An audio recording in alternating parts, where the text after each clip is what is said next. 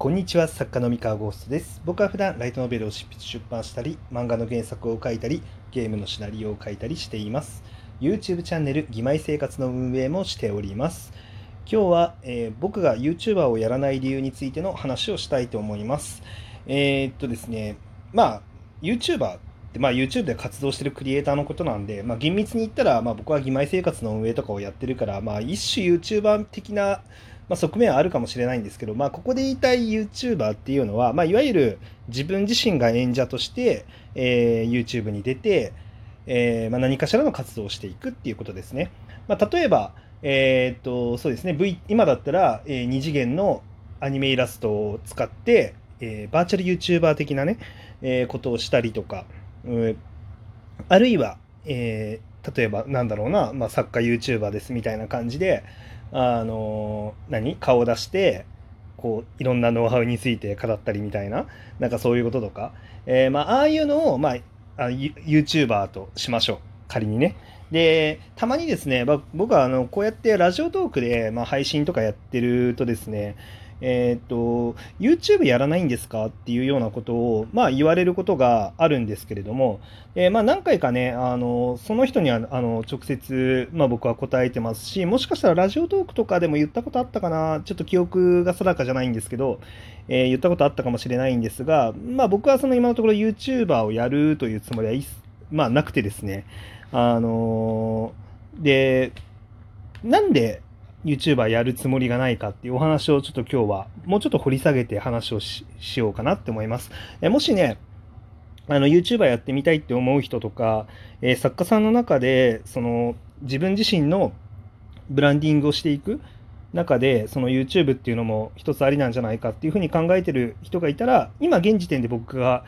考えてることっていうのがもし参考になるんだったら参考にしてみてください。まあ参考にならないかもしれないのでその時はほっといてもらえればと思います。えっとですね、えー、まあ、なんでやらないのかっていう話なんですけれども、えー、単純にですねあの自分自身のスキルとかえー、使える時間とやりたいこととかいろんなことを総合的に考えた時に、えー、YouTuber 的な活動をしてしまうこと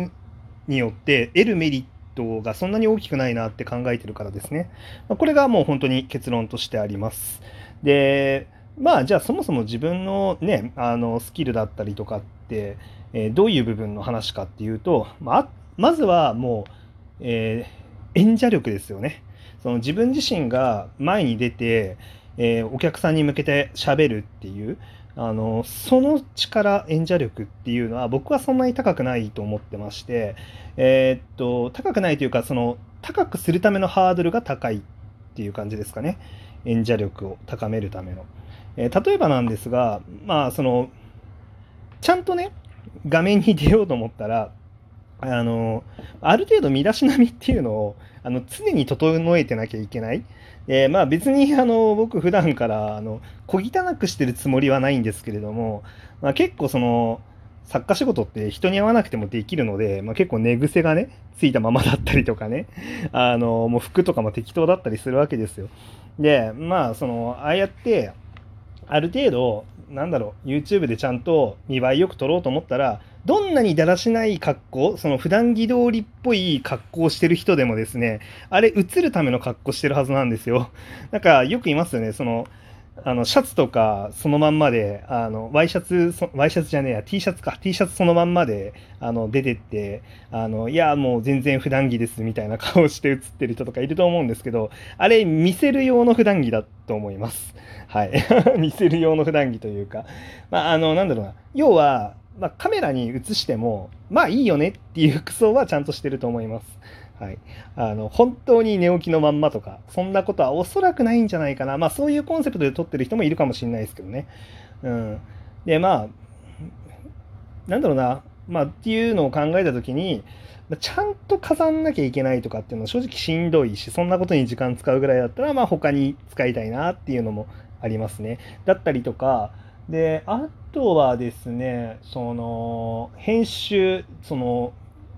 映像の編集とかも、やっぱり自分がしっかりやろうと思うと、ちょっとコストが高いかなって、そこに、ね、あの、コストを使う気にはあんまりならんかなって思ってます。映像の編集ね。はい、あれも地味に大変だと思いますね。まあ慣れちゃえばそんなに難しいソースではないっぽいですけど、特に生身の YouTuber さん。でも、それでもね、やっぱりみんな、その、大したことないって言いながらも、毎日毎日やっぱり、ちゃんとね、時間使ってやってるはずなので、それが積み重なっていくとね、それが専業だったらいいですけど、あの僕の場合その小説も書きながら作品も書きながらになった時にまあそれはしんどそうだなって思ってますと。うん、でですね、まあ、例えばそのバーチャル YouTuber ならいいんじゃないかと、まあ、要はその寝起きの状態だろうが何だろうが、あのね、あの別にバーチャル YouTuber だったらアバターが映ってるだけだから、まあ、問題なかろうと、ま思われるかもしれないんですが、まずバーチャル YouTuber を作るあの1個ハードルがあるとしたら、まず自分でイラストが描けないんですよね。僕作家なので。あのイラストレーターじゃないんですよ。で、なので自分でイラストが描けないから、えバーチャル YouTuber をやるためにはあのアバターをですね誰かに作ってもらわなきゃいけないんですよまず。でまあもちろん作ってもらいさえすればできるっちゃできるんですけど、えー、じゃあだどなたにどんな見た目のキャラクターであの作ってもらってっていうのでもろもろ全部揃えようと思うとえー、まあ、僕が知ってる相場は結構昔の相場だから今はもっと安くなってるかもしれないんですけどあのしっかり動くライブライブ 2D というかぬるぬる動く二次元あるじゃないですか。あれ作るのって多分80万ぐらいかかるんじゃないかな全部で。もっとかかるのかな。あのまあ、っていう話をね昔聞いたことがあって80万ぐらいかかるんじゃないかって、まあ、今もしかしたらもうちょっと安くなってるか高くなってるかちょっと分かんないんですけどあの、まあ、それぐらいかかるということでまあちょっとね、まあ、別にそれぐらいお金かけて始めてもいいんですが、そのまあ、よっぽどやりたかったらそれぐらいお金かけるんですけど、まあ、そこまででもない場合はそんなにね、あの払ってってまで作るかっていうとちょっと怪しいと。まあ、これがね、自分でかけちゃって、まあ、自分でぬるぬる動かせるとこまでできちゃうんだったら、もう全然迷いなくやってたと思うんですけど、あの、いかんせん人にお願いして、依頼して、まあ、絵を描いてもらわなきゃいけないってなった時に、まあ、ちょっとそこはコストとしては大きいかなって思っていますと。で、で、あとですね、まあ、世の中の需要とかっていうのもやっぱりあるかなと思っていて、あの、まあ、僕がね、あのバーチャルバーチャル YouTuber になったところでですよ、えー、そんなに需要はないと思ってます。はい。あの今あのラジオトークだったら、まあ、ラジオトーク今ねあれなんですよ登録者1万人超えたんですけどあの、まあ、これぐらいは聞いてくれるっていうのがまあ分かったんですがあのおそらくねバーチャル YouTuber だったりとか、まあ、YouTuber なる活動を、まあ、僕が YouTube でやったとしてですねえー、本当にマックス取れて1万人だと思います。あの、なんだろう、登録者っていうのは。マックス取れて。で、ほとんど取れないと思います。そんなにいかないと思います、そもそも。うん。そこまで、うん、いかないんじゃないかな。まあ、なんでかっていうと、あの、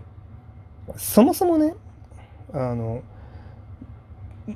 まあ、わざわざ僕のラジオトーク聞いてくれるような人、まあ、このね放送を聞いてるような人はすごくあの僕に関心を持ってくれてるはずだからピンとこないかもしれないんですけど言うほど僕は全然有名でも何でもないしあのなんだろうなあの本当にバーチャル YouTuber に転じたクリエイターさんたち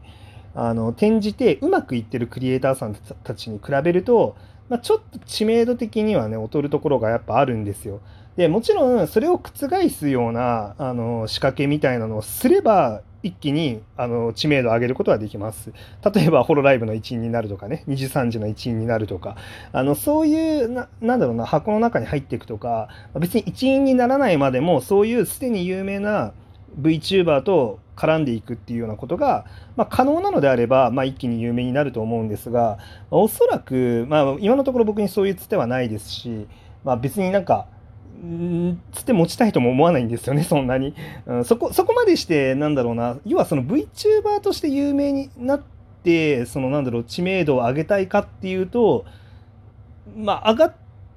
て嬉しくないことはないとは思うんですが、ただ、それって、そうなったら VTuber としての活動を強く求められてしまうので、そうなったら結局作品を作る時間っていうのがなくなっ、ちゃうんですよね。まあ、減ってっちゃうので、まあ、それって望む未来でもないし、じゃあそこって、ね、そうしたらうまくいくかもしれないからって言って頑張ってじゃあ2時3時のあのオーディションに募集応募しようみたいなこととかをやるかって言ったら多分やらないんですよね。